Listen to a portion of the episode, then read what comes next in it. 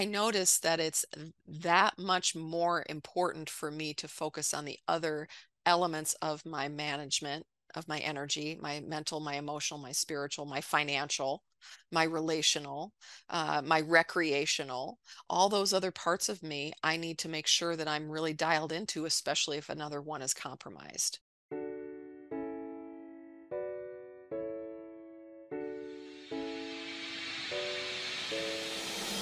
Welcome to Give a Heck. I am your host, Dwight Heck, and for much of my life, lived my life in quiet desperation, wondering how I was going to pay the bills, take vacations, save for retirement, and one day wondering if I would get off the hamster wheel of life and have purpose.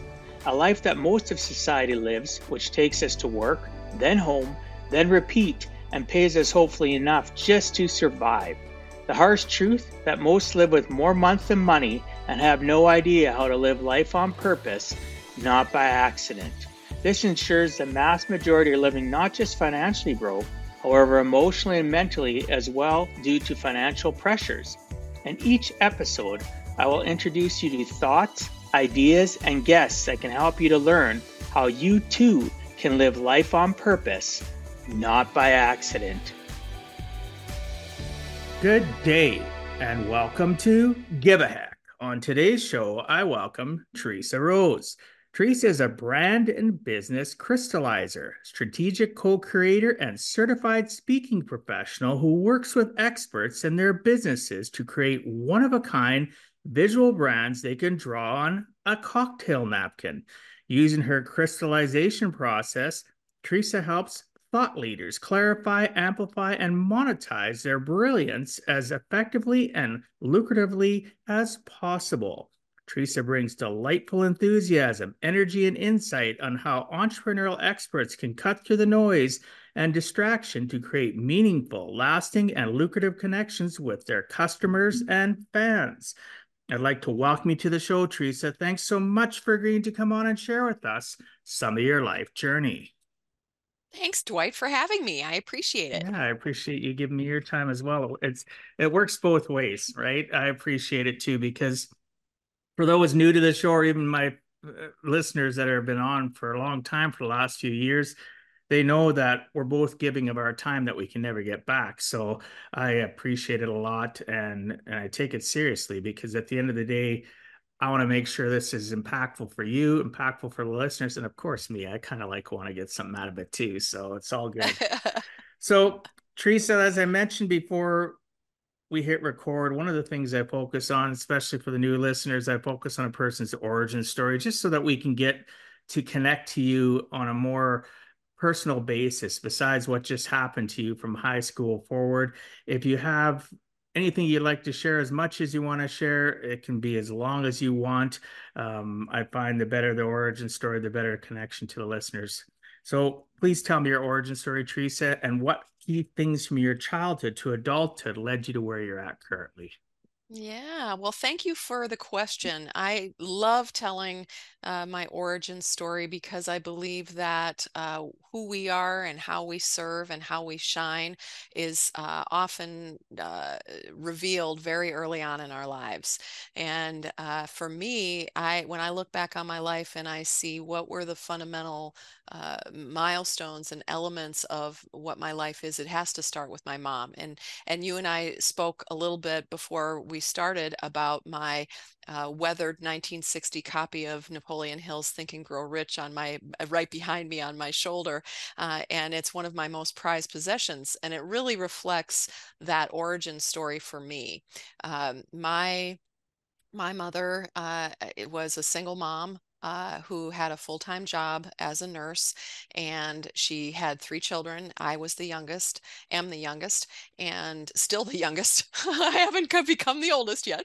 Uh, and uh, I saw her at the most formative years of my life, which, you know, five years five years of age, uh, it, suddenly having my life uh, change with where I lived and what was happening and all the things that were swirling and whirling around when my parents uh, were no longer together. And I witnessed firsthand my mother uh, being kind of the original uh, entrepreneurial, uh, you know, hustler you know she she had to get things done she had to be able to uh, provide and there was no one else that was going to help her do that and i saw what she did. And part of what she did was uh, expand her horizons. She looked at something that was bigger than what she had thought she was meant to do uh, in the nursing field. And she became uh, a Mary Kay consultant. And it, when I was five years old, and she was a, a, a, customer for years, she loved the product, but she became a consultant in in uh, in when I was five. And a year later, she became a director, and she was a director for the next 30 years until her passing in 2006 and she and the answer is yes she had a pink cadillac. So i grew up in my uh, childhood riding shotgun in a pink cadillac and it was a very uh, uh, illuminating and motivating and uh, powerful place to grow up uh, i saw i like to tell people that i knew more women at the by the age of eight than most people know in a lifetime because i was her assistant. I I went to uh, strangers' houses all over the Midwest uh, and and their dining room tables, and I was chief washcloth runner and product fulfillment officer and uh, and and you know cheerleader, watching her in action and part of that process is really multifold. Number one is I got exposure to uh, the the mechanics of successful sales, and I got exposure to the mechanics of successful leadership. I saw my mother doing these things uh, time and time and time again, and I noticed that uh, you know, and I picked up on things that were relevant. For example, uh, you don't sell to be a great salesperson, you don't sell. You never want to sell. You want to show and tell. You want to be the expert that is simply uh, offering your expertise and what you know and either they like it or they don't and if they don't like it that's okay it's not a personal reflection on you and it doesn't change it and it and it and it keeps the energy in a way that is helpful as opposed to uh, opportunistic so number one i saw that. She never got she'd be disappointed when she would you know would would pack up her stuff in a minnesota blizzard and we'd you know run across town in her rusty datsun b210 and she'd uh, you know we'd have these two big heavy pink suitcases full of product that i loved playing with uh, that we would go to these strangers homes and then she'd sell a mascara and then we'd have to do it all over again. And that was actually one of the things that she said to me that I will never forget on her deathbed. We would have all these conversations, the best conversations we ever had in our lives. We had in the four four months of her her decline, uh, and I asked her once in the middle of the night. Uh, you know, she was two o'clock in the morning. She still wanted to talk. She just wanted to talk and talk and talk and talk and, and live as much life as she could uh, in those last few months. And I asked her, "What was the hardest part of your job?"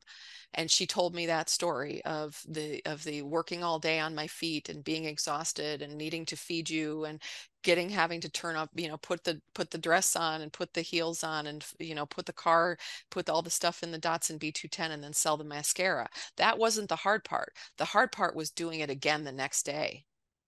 It's doing it again when when times get tough. It's doing it again when you face plant. It's doing it again when you don't make any money. It's doing it again when you lose hope when you feel lost when you feel alone when you feel fearful and desperate and to still keep doing it and operating from that place in your heart of genuine connection and service. So that's part of what I learned growing up. Uh, and I also would say that living uh, and and and growing up riding shotgun in a pink Cadillac also gave me exposure to the power of positive psychology. Uh, it was the exposure to uh, being um, deliberate in your mindset, staying positive. Uh, I mean, I had I had a stuffed animal that was given to my mom uh, because she was one of the top performers in her uh, in her unit in her whole area, and as part of a Christmas present that they gave, they gave a little Ms. Bear and it was this little stuffed animal that had a, a woman a uh, bear that had a little business suit on and you could pull the cord and the cord would talk to you and in normal kids regular kids would have stuffed animals that would you know that wouldn't uh, tell them if it is to be it is up to me.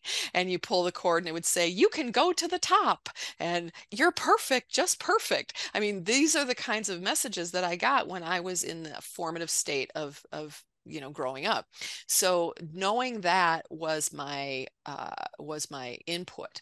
Uh, it really did color everything that I did after that. You know, I was most enthusiastic in second grade and I came home crying, going, I don't know what this means. Is this is this a good thing or a bad thing? And my mom snapped her long painted fingernails, tapped the you know the the kitchen table, and said, Teeter, that's the best one you could possibly get. Most enthusiastic is going to take you far, Lady Jane. You are going to go long ways uh, by that, you know. And and she was right because there were times in my life when opportunities opened up for me, and uh, and and uh, stages were opened up for me as a professional speaker not because I was the expert on X, Y, or Z topic, but simply because the energy that I brought, the enthusiasm that I brought, the genuine presence that I brought in every situation was so palpable that people would say, I don't know what you do, but I want a little bit of it. So whatever you speak on, I we want to have.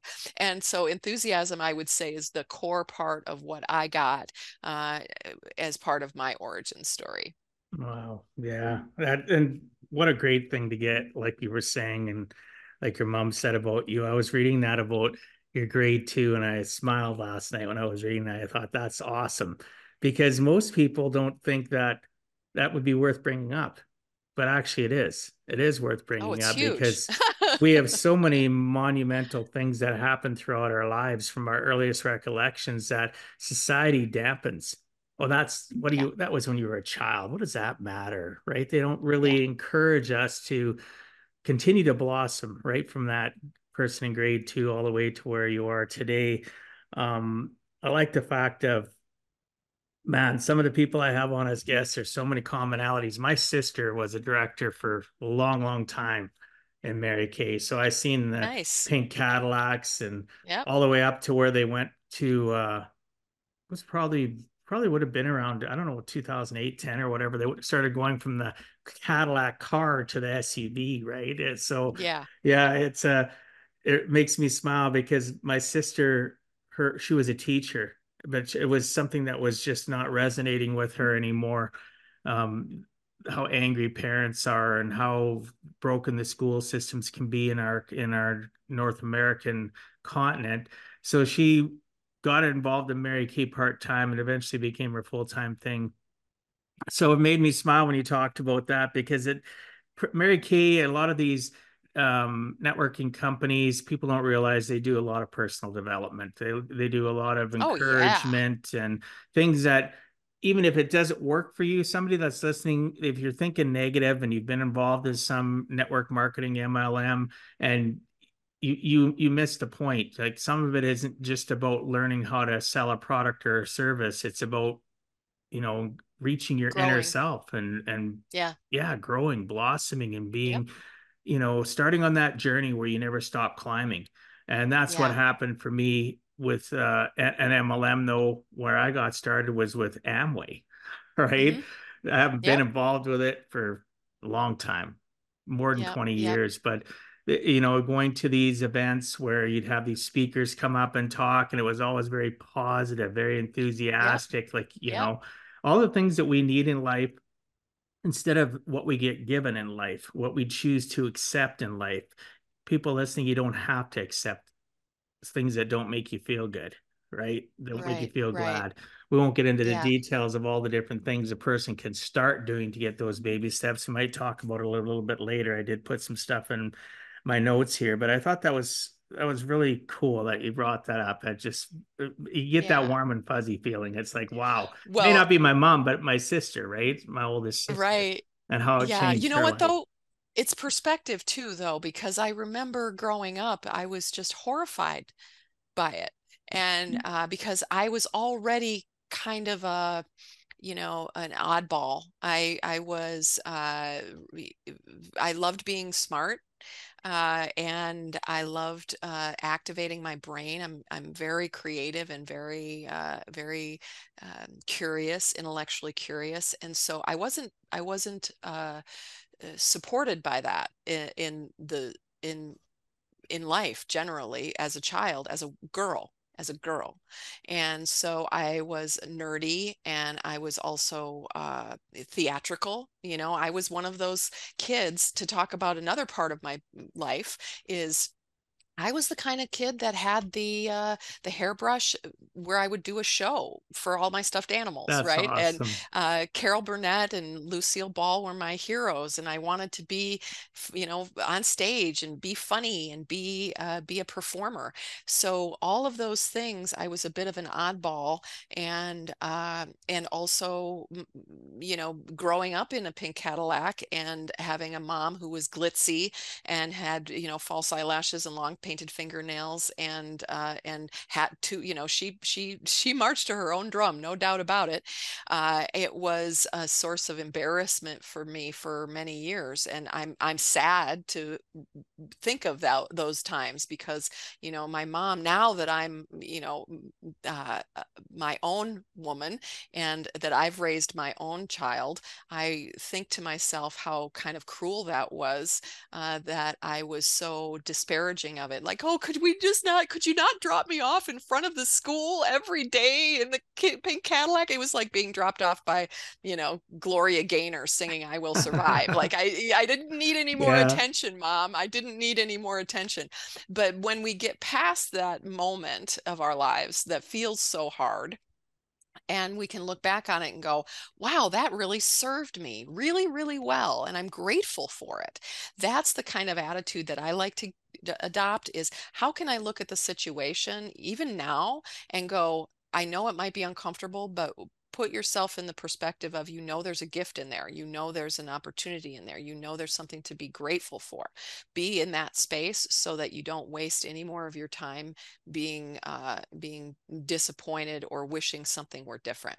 Yeah i love that. Though grateful I look back yeah. at what I learned from my dad. My dad was a very successful entrepreneur um, with a business, lots of staff, and I used to resent things like you know do this, do that. And I was a young kid, and I wanted to do what I wanted to do. No, you got to come and work. You know, I give you the basics of life. You got shelter, food, love. Now you got to come work for anything else you want, and, mm-hmm. yep. and you know, and I, it wasn't until I got older where I looked back and I used to initially when I was going through my personal development journey and learning things, I'd look back and I'd feel guilty about things. And I shed that though, because.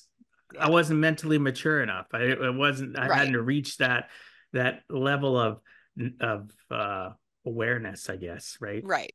Being yeah, aware yeah. that how much my dad taught me and how many things I still utilize today. And it really hit home for me. My dad's still alive, but when I wrote my own book and I talked about my origin and and really all the things I learned and I was going, I, I was having all these aha moments like, oh my goodness, I learned that from my dad.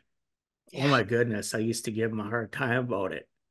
Yeah, you know? oh, completely. right. Right. Yeah. So I could appreciate what you're saying, and I and thanks for sharing that. And you talked about your mom teaching you, you know, because you were a girl. Well, I'm a mm-hmm. single dad. My dad, my kids are all growing up now, but I have five kids, four of them daughters. So one of the biggest blessings I had was the personal development journey, the five love languages, learning how to, because otherwise, I don't know if I would have been able to cope or deal or educate or empathize or realize that I that that I had the abilities of being an empath and I've been working on that for a long time now to help my daughters, right? even Yeah. when they were younger, now into adulthood. It's so important. So if, if you're a guy listening to this, you can you can make women, girls, right, feel equal because they are. You know, it's it's Right. already hard enough in society. Things have gotten better in some ways since you were younger. And even my kids now, they're like my oldest daughter's 37, but it doesn't mean that there's not a long way to go yet. So Right. I mean, it's it's it's it was not, for example, I uh, I was, uh, you know, a great student and I had a ton of uh, extracurriculars, as you could well imagine, in drama club and student council and key club and uh, everything you can imagine. And I still had a, um, you know, I, I started out as a secretary, right? I instead of just automatically getting to a level of um, serving in the business world at the level that I really earned and deserved and could absolutely play in, I, I kind of automatically got pigeonholed because I was female. Oh, and then there's a thumbs up that thinks that too on I Zoom I as I just did that. Yeah but um it, it and i will say though that it's not all shiny and one of the things that is a part of my origin story that i'm continuing to work on is when you are raised by a entrepreneur who is supporting themselves solely by their own efforts what i experienced was an a a, a perpetual state of not enough I experienced, uh, you know, like the beginning of the month and the end of the month for 20 years were trauma traumatic for me because the first of the month was, oh my gosh, we're starting at zero again.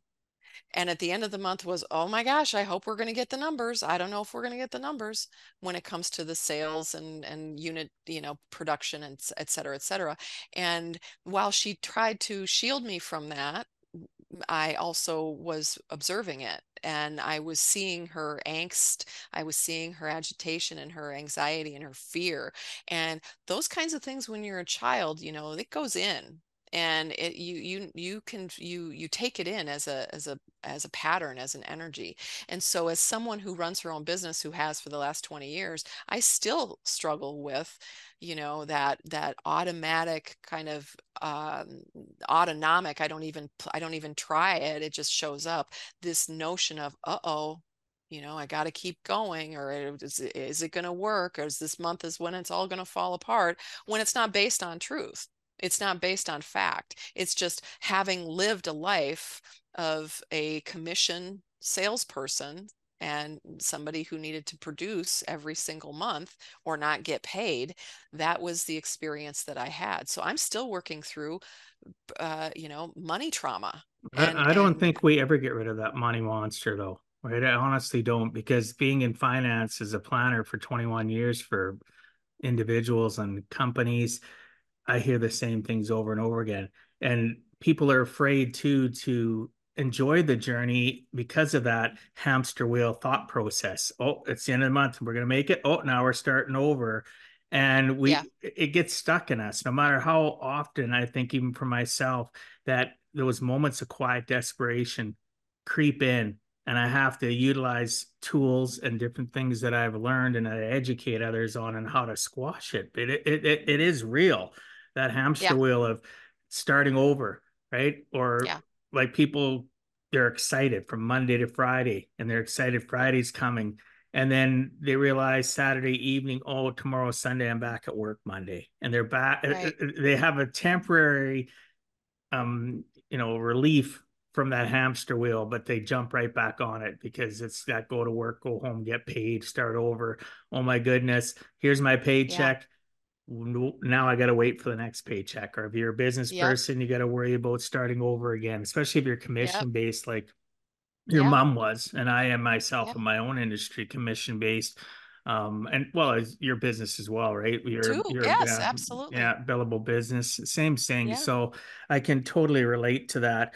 Um, I also liked what you talked about, and I hear this quite often though. Like your mom would sell that tube of lipstick or mascara or whatever, and you'd put all that effort in for yeah 50 cents, let's say, for an example. yeah And it's the same as me. I can I got to put in the same effort every day. So your mom would have to dress up and do it the next day. And you Yep. and you realized all that. And I, and I get it because I can do something that makes me 50 bucks or something that makes me 5,000 bucks, but I don't know. I have to put the same Right. effort in. And sometimes it's very defeating that effort you put in to get 50 cents. It's Yes. hard to keep our mental mindset. So I think people such as us that are in in the people relationship business and dealing with people, we really have to Yeah. stay plugged into personal development, right? Oh, a hundred percent. I mean, the number one responsibility that we have is to ensure that our energy management is at the level that we need it to be. Our personal energy management, our physical energy, our mental energy, our emotional energy, our spiritual energy, right? All, All of of those it. things need to be in place and and constant it's a constant vigilance posture. I mean i even just this morning i had that same thing where i looked at my day and i'm trying not not trying. I am not looking at it and saying how hard it is or how much it is or how busy it is. It's like the language that we're using to tell ourselves the life that we're having and i don't want to live a life that's hard and busy and tough and long. And I want to live a rich life. I want to live a full life. I want to live a satisfying life. So when I look at my calendar, even just t- playing the mental game of what are you going to, how are you going to describe this this day right now? Is it uh, it overwhelming? Oh my gosh, it's so much, it's so much. Or am I going to look at it and take a breath and go, oh, well, at least A, I, I have another day. And B, what do I want to do in this moment of connection with this person? you Mhm. know that we're having a real conversation and and our real conversation will be heard by x amount of people and hopefully that will inspire them and realize that every moment has meaning if we can be present in it and be deliberate about how we want to live our lives.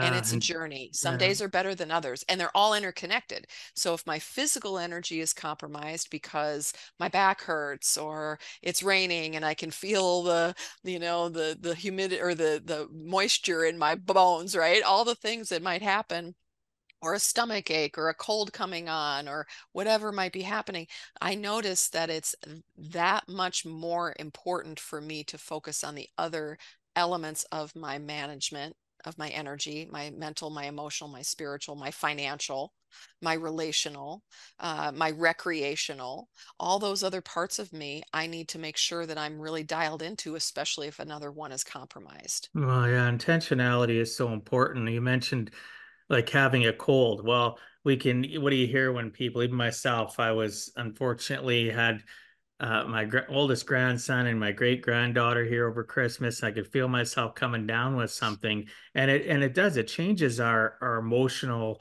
state, our oh mental yes state, our physical state. Obviously, is starting to change because we're not feeling good. But how do I look at it? What is my intentionality of looking at it? Oh, you know what? I'm I'm grateful because I have things I can take that will will help alleviate some of the symptoms. I you know, I thought to myself, "Oh, I'm I'm don't I'm blessed. I don't have to work right now. I've taken the time off because I have relatives here." And you know, oh, I'm blessed because I have more people in the house that can help out than normal, right? So yeah it's but it but it takes effort. People listening and it really watching, it takes effort to think about stuff. Am I perfect? Absolutely not. Sometimes I climb into the rabbit hole and I have to, you know, do the things that I've taught myself and remind myself, well, okay, you're in the rabbit hole now. How are you going to get out? yeah And yeah you're not wallowing in there forever. I give myself a You know, time this reminds too, me, right? this reminds me of something that I read. Re so I reread uh, what we talked about prior to the the the interview starting, uh, The Four Agreements by Don Miguel Ruiz. I reread it again. It's really a foundational piece of content that I use for my masterminds that I do, the the content crystallization masterminds that I do, and I and I listened to it, and something struck me that I hadn't heard or at least I hadn't really integrated before. And it was in one of the agreements, always do your best. I no one will ever argue that I do my best. I am sadly the poster girl for the hustle culture in my industry and I have a friend that just texted me the other day that said you're you work harder than any person that I know. I actually don't want to be that person that everybody thinks is the hardest working person. I want to find better balance in my life so that I can not go all the time, all the time, all the time. And so as I was listening to Don Miguel Ruiz's book, you know, I used to just sort of skip over it basically. I mean, tune out kind of because always do your best. Of course, I always do my best. Of course, there's no question about it. That's part of what my mother taught me, right? Was just you, if it is to be, it is up to me. Go, go, go. Do this, do this, do this. Work when you don't want to. And so always do your best always kind of struck me as, yeah, well, of course, doesn't everybody do that? But here's the nuance that I discovered, which is always do your best, no more, no less. So when you think about, okay, I can give 100% of my energy right now and I'm at 100%. But tomorrow or the next day or the next day, I may be at 40% ability because of life happening, right? Whatever might be, I might not feel well. I might be recovering from a big business trip. If I'm at 40%, then I need to give 100% of 40%, not 100% of 100%, because what uh, happens when I give 100% at 100%, but I'm really at 40, I go into deficit of 60% of energy. And there's only so much of that I can do before it will come back to me and and haunt me because it will have a detrimental impact on me. So I'm really trying to dial into what's my best right now given where I'm at. And those are different every day. They're different. And I, I'm learning that lesson that always doing my best looks different for me depending on how I feel. Well, yeah. I don't think I've ever had a day that's the same. And to me, if when I used to, like back in, you know, 20, 30 years ago, where I'd have that same hamster wheel day, it was the same thing go to work, go home, get paid it, it, you become very mentally stunted and emotionally stunted. You just you it's like you climbed into a into your grave and you're just going back and forth. You haven't finished it until you pass away. You've created that rut. And it's certainly something yeah. I, I, having gratefulness certainly helps like reflecting at night when i go to bed reflecting when i get up in the morning trying to to make it so that I'm not in that funk. But I like that. You know, you talked about being 100% of that 40%. Even if I'm in a funk, when I am having to do stuff in that in that emotional state that I'm in or that mental state, which are tied together, I need to give 100%. I need to give 100% yeah. of that person I'm having a call with, whether it's a podcast or I'm dealing with a client with my finance business or I'm doing life coaching, whatever the case may be suck it up. It, it, it does have that phrase does work. You do have to suck it up because somebody else is counting on you and you don't have the right to bring them down into your rabbit hole. Right. Right. So, right. But meet them with, with integrity and humility yes, yes. and honesty and say, this is where I'm at and I'm going to give you my best where I'm at right now. Yeah, exactly. I like how you talk too about being the hardest working person in the room.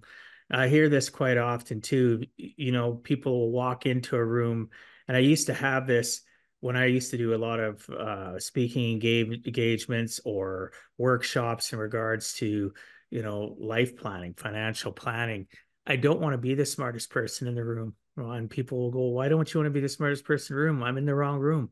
I'm not growing anymore. If I'm right. always, sometimes you're going to be the smartest person in the room. If you're getting you know you're yep. going and getting an opportunity to speak and educate you might be the smartest person in the room but you shouldn't be the only smart person in the room normally there's other smart no. peoples and people and you better be gravitating toward them and asking them their thought process or you know tell me something about yourself what's your origin right that's why origin right. so important to me i like understanding that we're all the same even though i know we are it's always a good reminder to have people say that you know this is what i've gone through and and it and don't be that person that's the hardest working person in the room or the yeah. smartest person in the room just be a person that's kind compassionate you're humble and be a good listener. Well, I'll end that yeah. on that.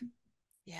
Well, that's really what I do professionally. So for me, you know, I started this business uh, 15 years ago as a professional speaker because of the stuffed mm. animals and the brushes, uh, you know, and doing the the shows. Uh, I love being on stage. It's my natural habitat. And I had been, you know, had done hundreds of presentations, hundreds of keynotes, uh, and and workshops and contract training and MC work and everything you could possibly imagine uh, if there's a microphone in hand and a stage, I'm there. Now, what I realized is I find uh, equal amount, if not more, satisfaction from helping other people get crystal clear on what makes them brilliant because that's really their single biggest pain point is lack of clarity. They don't know who they are. They can't see their brilliance, and no one can. We are built that way. We're built not to fully see ourselves because that's why it looks so weird when we we look in the mirror and we see certain distortions and certain things and oh this is ugly or this isn't right or this is this or this is that when other people see us completely differently. We hear our voices and we don't sound like that right? We go oh, do we mm-hmm. really sound like that? So we don't see ourselves clearly ever and certainly business people don't when it comes to thought leadership and what they you know how they shine and what I realized as I started doing this work five or six years ago is I'm a professional co creator, meaning I meet people where they are and I listen deeply I listen deeply for uh, what they want. I listen deeply for what makes them light up. I listen deeply to what strategic value they have to the marketplace. All of those things are important to really be able to tune into them. And it's not just listening with our ears. I call it a full body immersive experience is listening.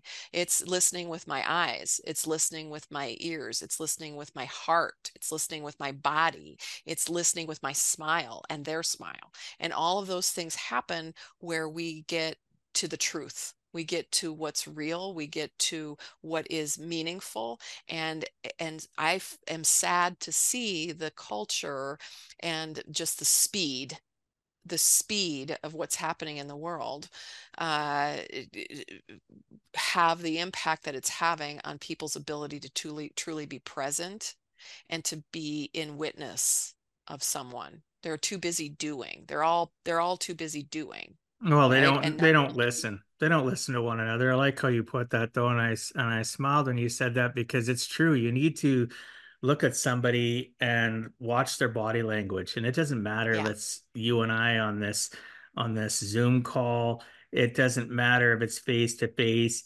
Watch people leaning yeah. forward. Watch their shoulders. Watch their how are their how is their stance? Because it it speaks volumes and then ask yeah. good questions because it might not be what you're presenting or what you're communicating yeah. it might be something they're going through and it's important for you to realize that because then you re you pivot and say you know what i can see something's going on do you want to talk about it we can revisit what we were going to work on later because just to get it done for the sake of getting it done isn't always the right call, right? It, it's sometimes no, it's right. and, and most people don't understand that.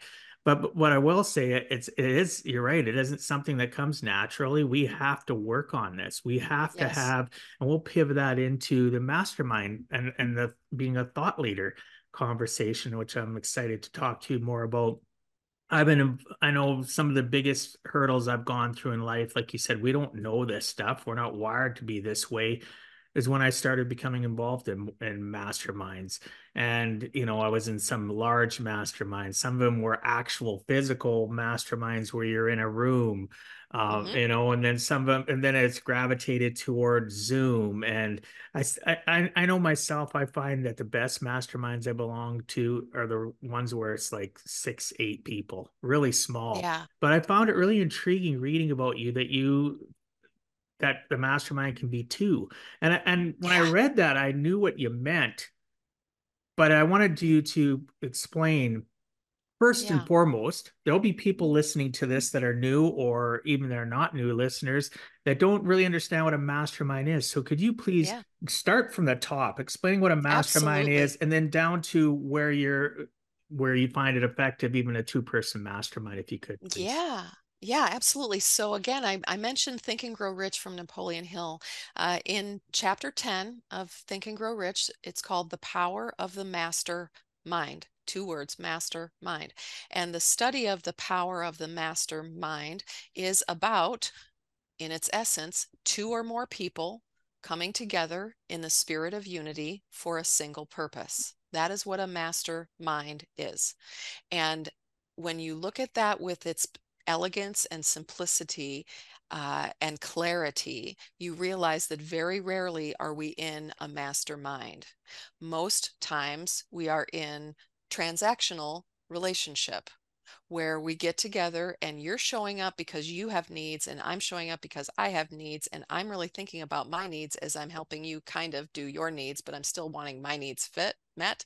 And we're we, there's agendas and there's uh, there's different dynamics that happen that uh, bring the attention to you know something different than what it really needs to be and we get distracted and there's all sorts of things that happen in business uh, and i'm going to specifically look at business right now and uh, you know how many times have i personally i've hired uh, very expensive providers of services that have promised me the moon to help me you know spread the word grow my impact build my business and it ended up invariably being a time suck and a money suck and an energy suck because I wasn't really being seen.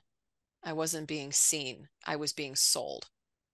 And what I talk about when I do my masterminds of two is that I work with individuals, uh, whether these are executives that are currently in a role that are readying for transition. In other words, they they don't really have their own personal brand at all, uh, but they want to have one eventually to be able to do something independently.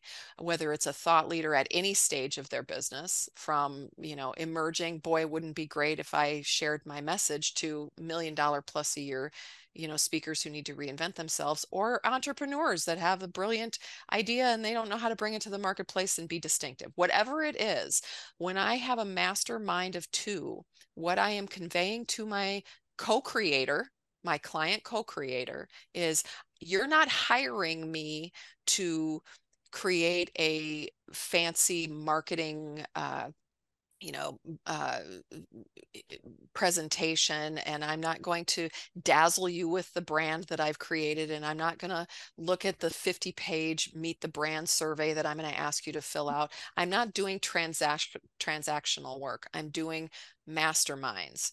And what that is, is when two or more people come together in the spirit of unity for a single purpose. So when I get together with my co creators slash clients, I let them know straight up we're equals in this we are co-creating together. You aren't hiring me as your you know your marketing guru. You're and and i'm not dispensing my wisdom as a coach and you'll either take it or you won't. We are co-creating together. We're two or more people coming together in the spirit of unity for a single purpose and their single purpose is their our single purpose is their greatest success. So when i come into my masterminds my two day brand crystallization masterminds, my half day brand clarity reviews, all the different ways that I show up for people with people is I let them know we're doing this together.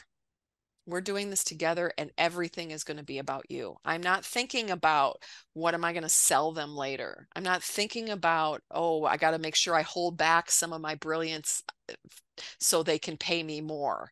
I'm not doing that. I give them everything. I give them just as much as I would give to myself. And that's the magic. The magic is showing up from a full heart, from an open mind, right? From a strong core, strong ground, and saying, I am here to to work with you for your greatest good. And I think that's a very rare commodity these days. No, oh, absolutely. In my industry, it's terrible it's all transactional based because you talked about that, right? You want to be, people want to be actually heard. And in order to do yeah. that, you need to start with a relationship.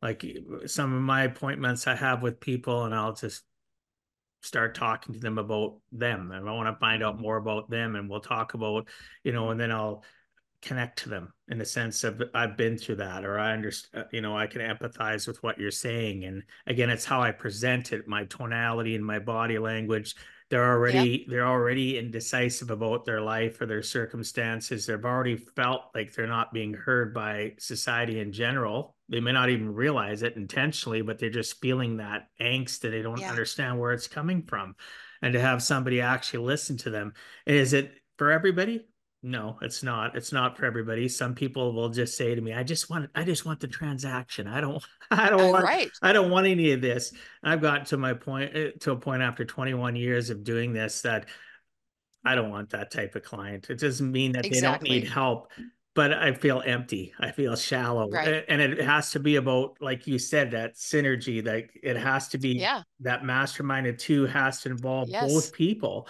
Otherwise. Yes equally Ex- exactly equally and i'll spend not I, not yeah i spend yeah. 12 to 15 hours before i talk about final products if the, if there's a product or service that'll help them out otherwise all of it's education learning getting to know them them getting to know me building that right. know like and trust and it's a lot because all of a sudden it could be that lipstick sale right yeah you know yeah. just using you, that as an example know. but you never know I just look at you it as show a, up though each time. Absolutely, right? and and you know I, I know my numbers, and a lot of those people maybe initially they can't even afford the the most basic because their life is yeah. just in a turmoil. They need a lot of help financially, yeah. budgeting, and just goal setting. They've never had that kind of direction.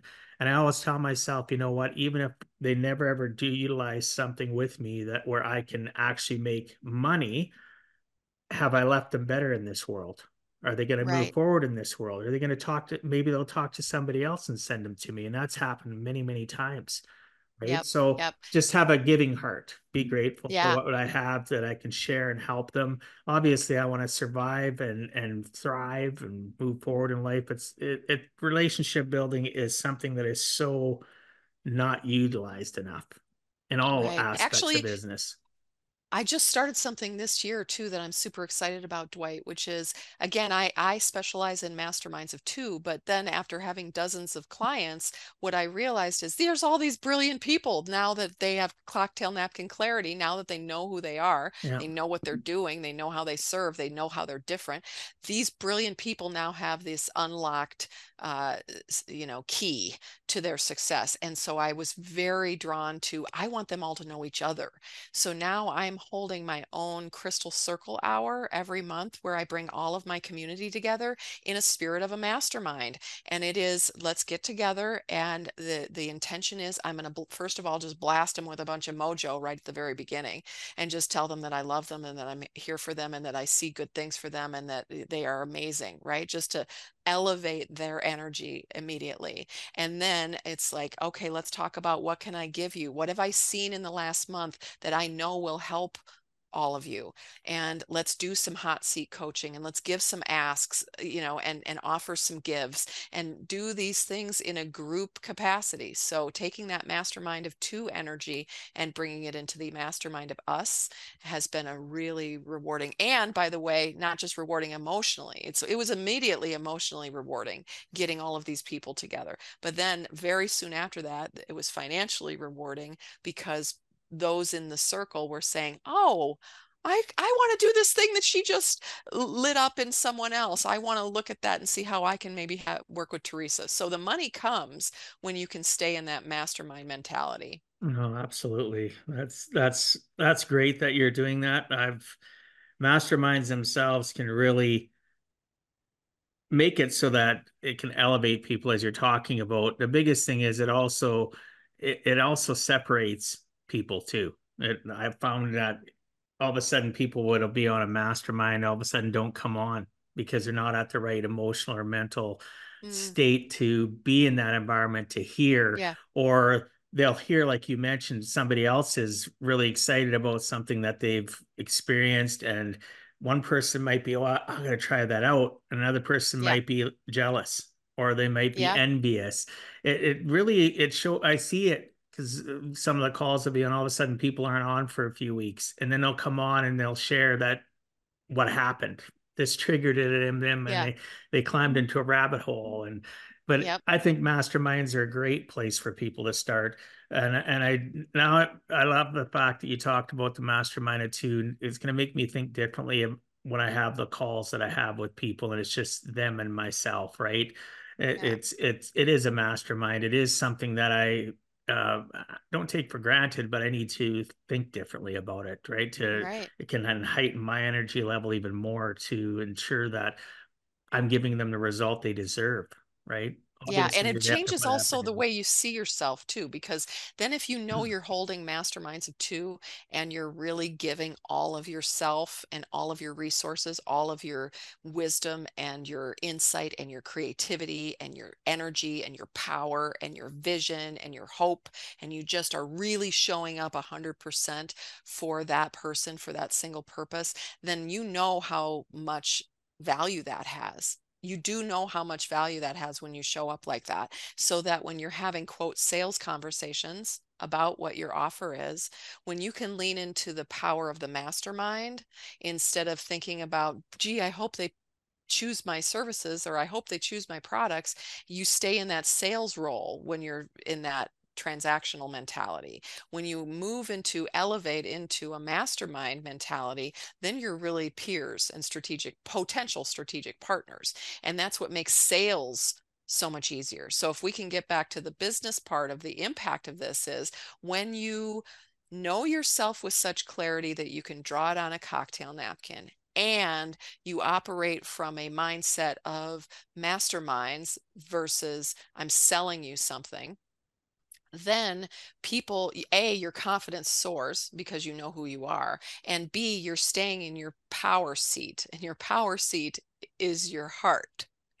Your power seat is your heart. It's not your brain. It's not your hands and feet working really really hard and writing that one more email and doing that one more phone call. It's not. Your power seat is your heart. And so when you can that's where the mastermind lives is is in that space of genuine uh, uh, generosity and openness and willingness to connect deeply to another. Oh, absolutely. It's uh I look at the fact you talked about the napkin presentation. I had written comments about that too. You don't hear a lot of people talking about napkin presentations unless you're in a lot of MLMs and network marketing companies use napkin presentations. And I remember learning my first napkin presentation and took that into being able to literally be on a plane and grabbing yes. little not napkin and I've unfolded yes. it and showed people what I can do, right? And yes, in a very exactly. concise presentation. But many people yep. listening or watching don't understand that. So can you go more into about the what the napkin sure. presentation can Absolutely. do for somebody to highlight their expertise? Yeah, well, first and foremost, I'd like to offer them to go see my latest TEDx talk. So I did a program at TEDx Temecula called Doodle Your Dream How a Cocktail Napkin Will Save the World. And that really is my idea worth share- sharing, my idea worth spreading, which is when we can draw our brilliance on a cocktail napkin, we can sell it anywhere, anytime to anyone. It is a transformative tool. The cocktail napkin is the single most important technology that we can utilize. I truly truly believe this. I when we get so clear we can draw it and a child can understand it. I'm not talking about making bullet point lists and I'm not talking about creating acronyms. I'm literally talking about creating a picture of what we want to uh, convey. Uh, that is the level of clarity that I uh, provide people and that I think is an essential aspect in this very distracted, overwhelmed, uh, noisy world that we live in. We need to cut through the noise of words, endless, endless, endless words, and pictures are the only thing that do that. Pictures are what takes our brain um, they they, they pro- our brain processes pictures faster. It uh, ina- enacts emotions more than words do. There's so many reasons why we want to get cocktail napkin clarity on what we do. And what i find in that is two things. Number one it's very difficult for us to uh, see it ourselves Okay, just as we will never see ourselves fully in life, we'll never hear our, what we really sound like, we'll never see our full essence. We can't really see ourselves when we're so close to it. So, uh, the first part of getting cocktail napkin clarity is who's the person that can see me that I don't that that that I can't see myself. And that person needs to be uh, not just loving and supporting, but they need to be honest. They need to be direct. They need to be uh, strategic. They need to understand your, your, you know, your market. You need to understand the industry. So, who is that person that can see you? Is the first question to get cocktail napkin clarity. The second thing is, how do I cut away everything that doesn't really matter? So, for example, when I'm working with a thought leader or a, or an executive who wants to create, you know, her own brand uh, and build a, you know, a foundation of thought leadership on that, what I will do is I will ask them to create a box of brilliance for me. And what I do is I say, wherever you have shined, Dwight, wherever you have shined. Maybe this is a workshop that you did that you recorded on Zoom. Maybe it's a 10 minute uh, uh, podcast interview. Maybe it's a manuscript that you've written that you've never even published yet. Where have you shined in the world? And and put that in the box of brilliance. And so what happens is people put in anywhere from 5 to 95 pieces of content in this box of brilliance where they have looked at themselves and said, I'm proud of this. I like this. I want to do more of this.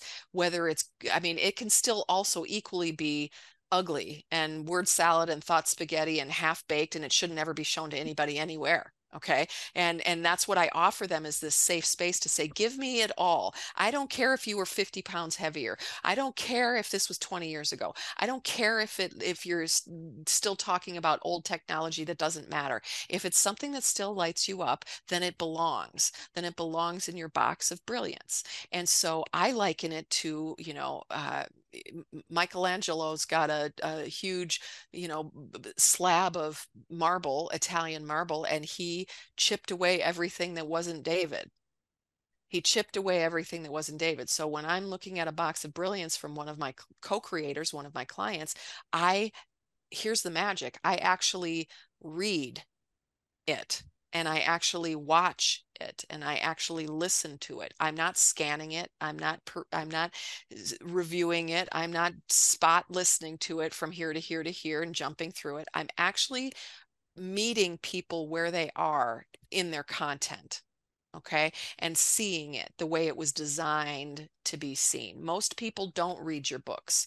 Most people don't listen to full podcasts. Most people don't even pay attention to speakers on stage for all 60 minutes. They're busy talking to somebody else or getting on their phone or doodling on the notepad or checking out or thinking about their to-do list. They're doing different things. So when i'm crystallizing someone I and I'm in their box of brilliance, I am seeing them for the first time, really. And what will happen is when you're in a full level of presence with someone vis-a-vis their content, right? Uh, when I'm fully present with someone's energy through their content, what will happen is I will notice where they light up. I will feel literally in my body, I will feel when somebody is excited about something and when they're just saying it just to say it. And I will distill down to a few words what are they really talking about? And when I get to those themes that I've distilled down, then I get creative and get the dry erase board out and I design a one of a kind model around it that then goes on the cocktail napkin. So it starts with a holistic view of where do I shine? Where am I brilliant? Where where have I been lit up? And and really examining those things for the essence of what they are so that you can then draw that thing in a really you know intuitive poetic memorable actionable marketable way yeah. So it's a journey that we take from this beautiful place of brilliance to where everybody shines so brightly in so many different ways and they can do so many things and they have so many programs and so many gifts and so many strategies, blah, blah, blah, blah, blah. We're no loss of words. The real challenge is how do you wade through all those words to get to something that you can draw in three to seven words in a picture? And the way that you do that is to really be with and observe and honor and love and notice all of those things so that you can really only take down the things that matter the most. Oh, yeah. It, it's important that we actually let that person know in a very concise period of time because it's like a it's like a mosquito. It's gone. It's just oh yes right. They yes. you lose their attention attention yes. span because there's as you mentioned so many people in a in a room listening to a talk. They're zoned out. People don't listen yep. to whole podcasts. They don't read whole books. And, and, and you know, I used to think to myself, well, I've sold so many books, but yet I hardly got any reviews. Well, it's hard mm-hmm. enough to get them to finish the book, let alone to go on and put a review put a review. Finish about, the book. Try starting the yeah. book. Half of, I mean, I've got they books I haven't even started. They collect dust on our shelves. Yes, I get it. Yeah. That's why yeah. I focus more on Audible. I find I'm more likely, not as not 100, percent but I'm more likely to get to an Audible book than I am to pick up a physical book. But yeah, yeah you bring up so many good points. You talk about your crystallization method, the process you developed and how it ties into sales and thought leadership. Can you talk a little bit more about that, please?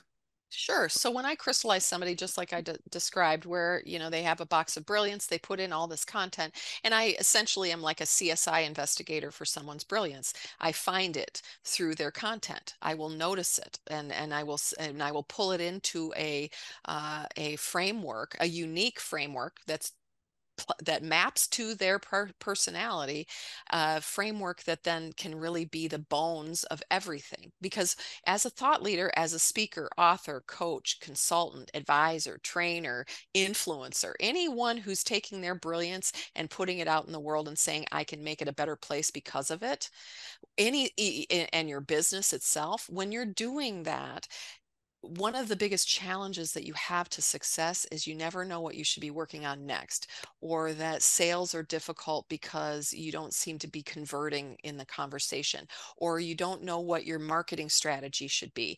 And what happens is in my with my energy eyes this is how i see the world is that people chase after first of all they're chasing after the money first. Monetize monetize monetize monetize monetize.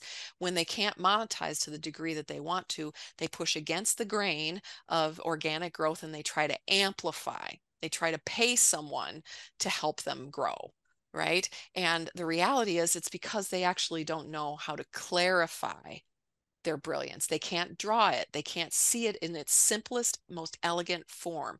And so, my crystallization process that I do helps them not only get that pic- perfect picture, but they also get the perfect words. So, they're sending out the same words all the time. For example, my picture of my brilliance, even though we're on a podcast, if you can imagine that each one of us, we each have a spirit print inside of us, in our hearts. The reason why we're here, the reason why we want to send this out into the world. What is our brilliance that's different than everybody else? Like a fingerprint, except it's our, our purpose right?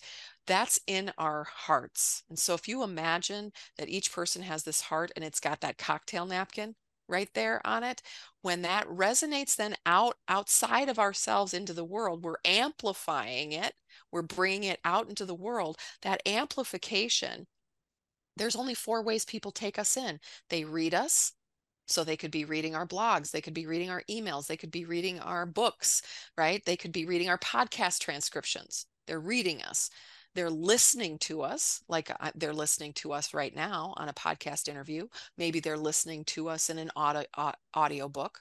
They're watching us so they're watching videos that we've done clips on tiktok you know uh, facebook lives and then they're interacting with us. They're interacting with us when we're on stage. They're interacting with us when we are uh, uh, at a networking event. They're interacting with us when we are just eh, randomly in an airport bar. Okay. So all these places, what happens in business, in my view, the reason why it's that's so hard for so many people is because all those amplification ways that we're sending out into the world, they're all saying different things. Our website says something different than our LinkedIn, which says something different than what we say in podcast interviews, which says something different than how we would describe ourselves in a networking event. It's all different. Everything is different. And when we're dis when we have a dis disparate way of communicating our brilliance because we don't really know it when we're doing a little bit of this a little bit of this and a little bit of this and a little bit of this all these different ways what's happening is we're diffusing our energy out in the marketplace where people don't really know what we do. They don't know what makes us different Eh, but when we are dialed in, like mine, clarify, amplify, monetize, and then it monetizes after you've been amplifying it strategically across all the ways people take us in, they we don't have to sell anymore. We're actually magnetizing people to us. So clarify, amplify, monetize from the inside out right? When you know yourself to that degree, then everywhere you show up, for example, for me, reading, they people who read the transcript of this podcast will know that I'm all about cocktail napkin clarity clarify, amplify, monetize. They will understand that.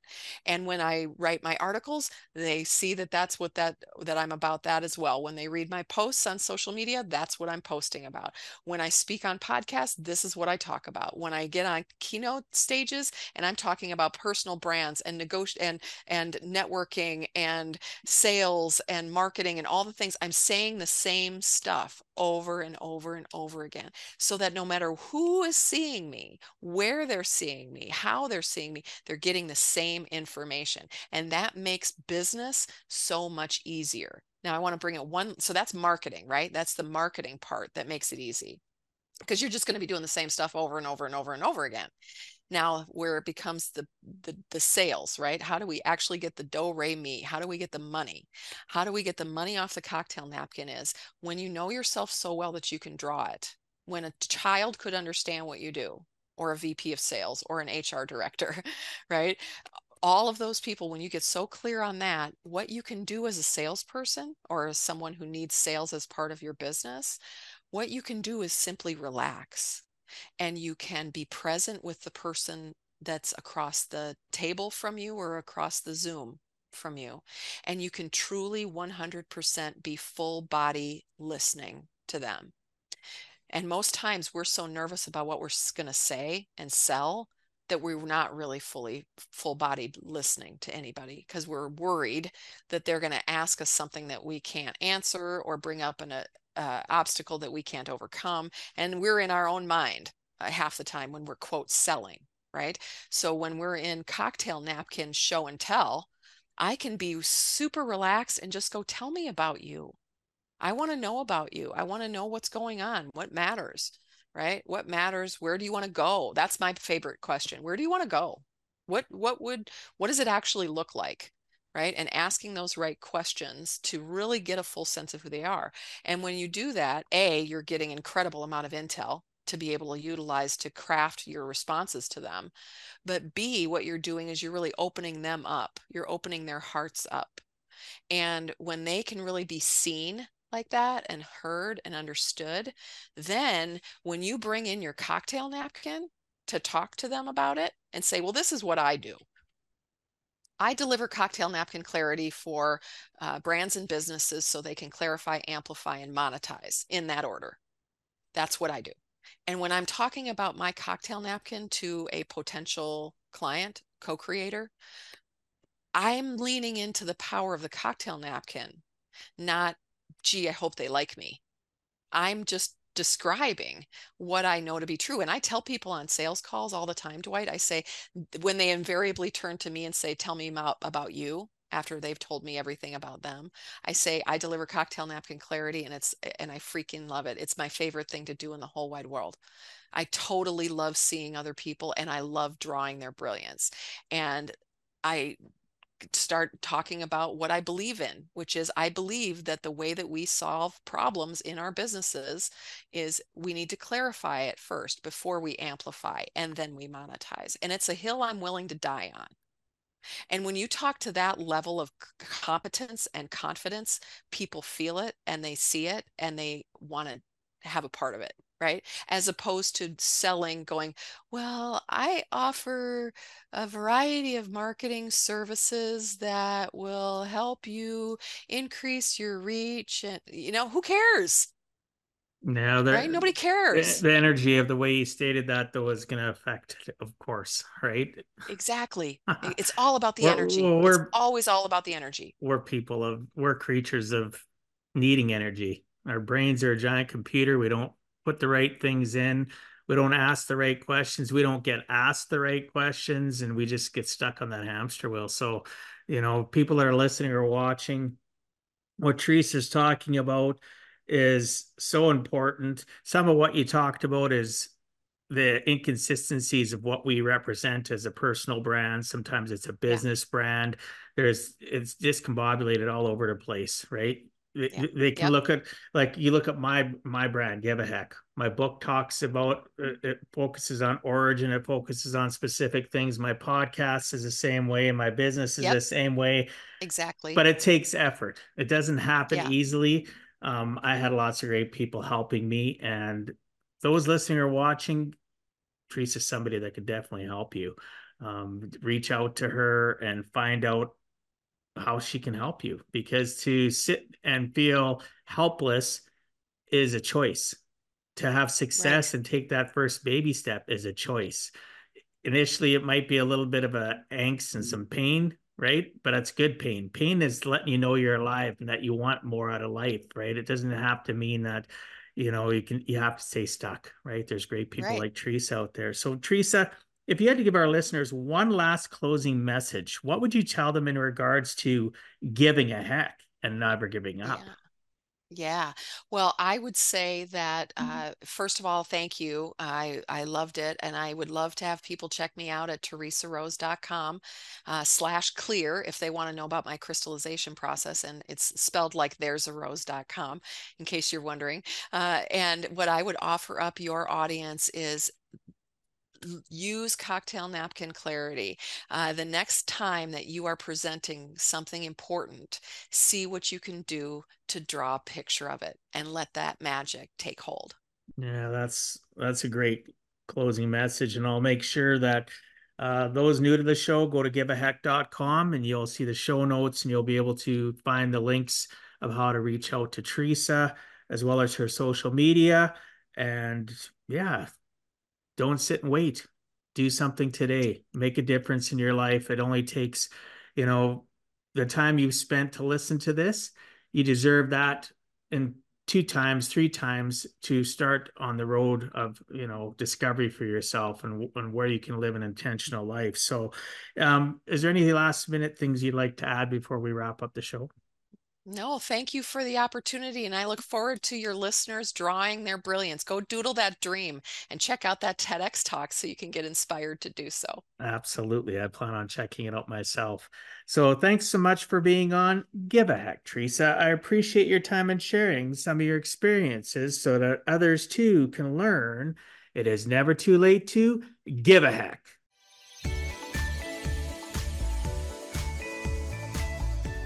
Thank you for taking time out of your day and listening to Give a Heck.